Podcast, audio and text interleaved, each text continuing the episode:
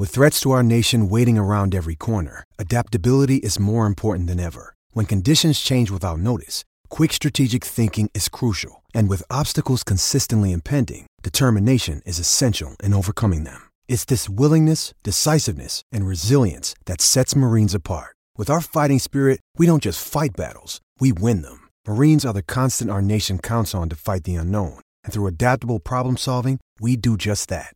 Learn more at marines.com. This episode is brought to you by Shopify. Whether you're selling a little or a lot, Shopify helps you do your thing, however you cha-ching. From the launch your online shop stage, all the way to the we just hit a million orders stage. No matter what stage you're in, Shopify's there to help you grow. Sign up for a $1 per month trial period at shopify.com slash special offer, all lowercase. That's shopify.com slash special offer. Welcome to episode 28 of Swell with My Soul. Last week we talked about the variety and embracing different craft to highlight one's weaker areas and therefore work on changes that can be made that quickly get uh, either fixed or mm, softened and therefore the nuance is less obvious to spot. I've been running an experiment, so we came up on International Surfing Day 2020 and it was it was a opportunity to think a little deeper about what to ride and how to go about enjoying surfing on that day, knowing others around the world would be doing that too. I hope you enjoyed your day and whatever you got to ride in whichever conditions with whichever friends.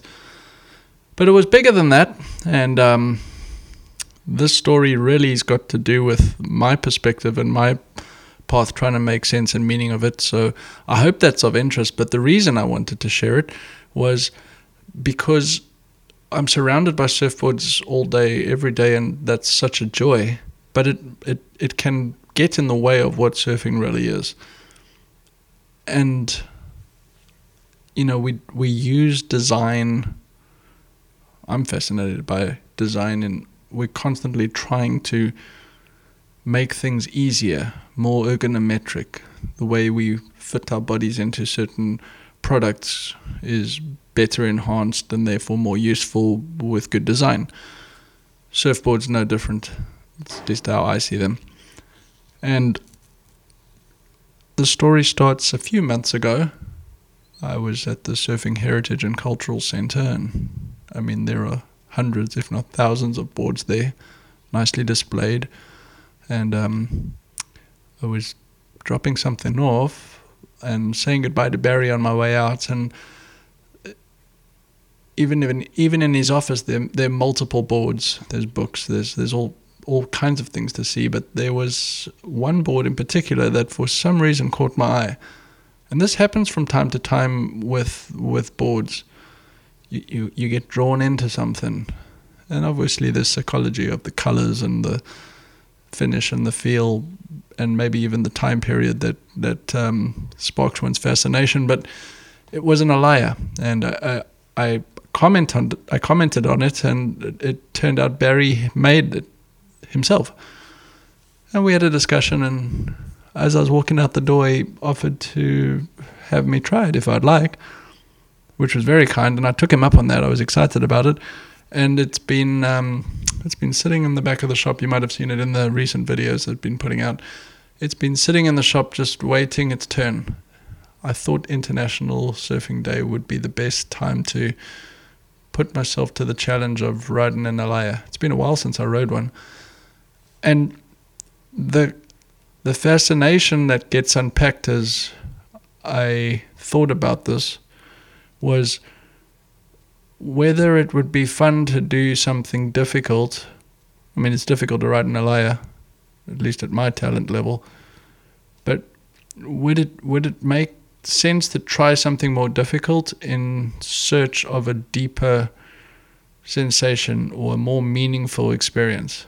Now, I'm not bored of surfing, and I haven't been getting bored of surfing. In fact, our last episode, episode 27, we were talking about changing things up, and that variety is so um, intoxicating, really. But it wasn't a boredom that led me here.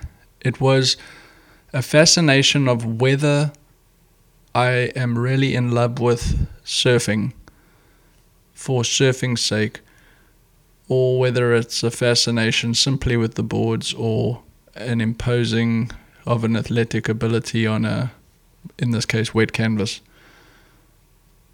I thought this was a good way to to um, figure those things out, run the experiment, and we got to the beach. And you know when you get to the beach and you know exactly that the conditions on hand are not what would be ideal for trying something that you had in mind. Well, this was what happened, and it was lumpy and bumpy, and the tide was was fairly full, and there were big holes in the lineup. In other words, there were flat sections, and the waves would would spill over and run into deep water, and then advance and dump on the shore. And I, I set myself out to it, and of course it was difficult. And paddling around your favorite piece of wood is hard at the best of times. But I got a couple waves, but I knew this was a time to stay focused and and if I did the right thing, I would walk away. It, felt like fishing, really. If you just put the right bait out there, you you you bound to. You, there were fish out there to be caught. There were waves out there to be ridden, and if I locked into a good one, the memory would be, well, forever etched into my into my mind. It happened. Caught a few waves, but I locked in on, on this right, and it was the it was by far the biggest wave. There was some swell around. There was it was by far the biggest wave I've ever ridden on an Alaia. So just there, putting a board through its paces in good surf. That's what Derek Disney talked about a few episodes ago, and he, sharing his perspective on unlo- unlocking a design, and it's so true. Riding a decent overhead wave into the green water wall on this Alaia had such a feeling and sensation. Barry, this is a beautiful board, and I'm, I'm in love with it. I really have. And it was so fulfilling. And very, very quickly, I realized that it, it was this that I was in love with. The boards are great, and the design is always what I'm constantly going to be working towards, but maybe this International Day of Surfing set the goalposts in front of one to see if this was what I really loved or if the fascination was maybe a little more broadly strewn. It's a long story, but it's my story, and as much as I'm going to constantly be in love with the design and the details at hand, you know, for me the asymmetry is is the way to go, and I believe in it wholeheartedly, and it got reinforced because riding an Alaia on one's backhand is for me near impossible. I had a couple backhand rides, but on the front side, the leverage of the toes was, I mean, just of such a huge advantage. Now, why wouldn't it be different when you're riding a board with fins and a decent rail and volume? But this is my story, and it really highlighted to me that the love for surfing and the sea was. Mm, it's there regardless of what we're riding. And it gave such freedom looking at the quiver, going through the wreck, even this morning, picking out some boards. And it didn't matter so much about the boards. Now, look, a good board's still going to be your favorite friend, but it's really about surfing in the sea. So I hope that's encouraging. And I, I guess what I'd like to have things um, finish off with here is you know, maybe it's not the best idea to always be doing something easy. Maybe set the challenge in front of one. Do something really difficult. Be really task specific or real, real focused on on on what you can glean from the experience or what memory one can harvest from the outing. That's how I looked at it anyway. More to follow, more to come. Have a good week and enjoy your water.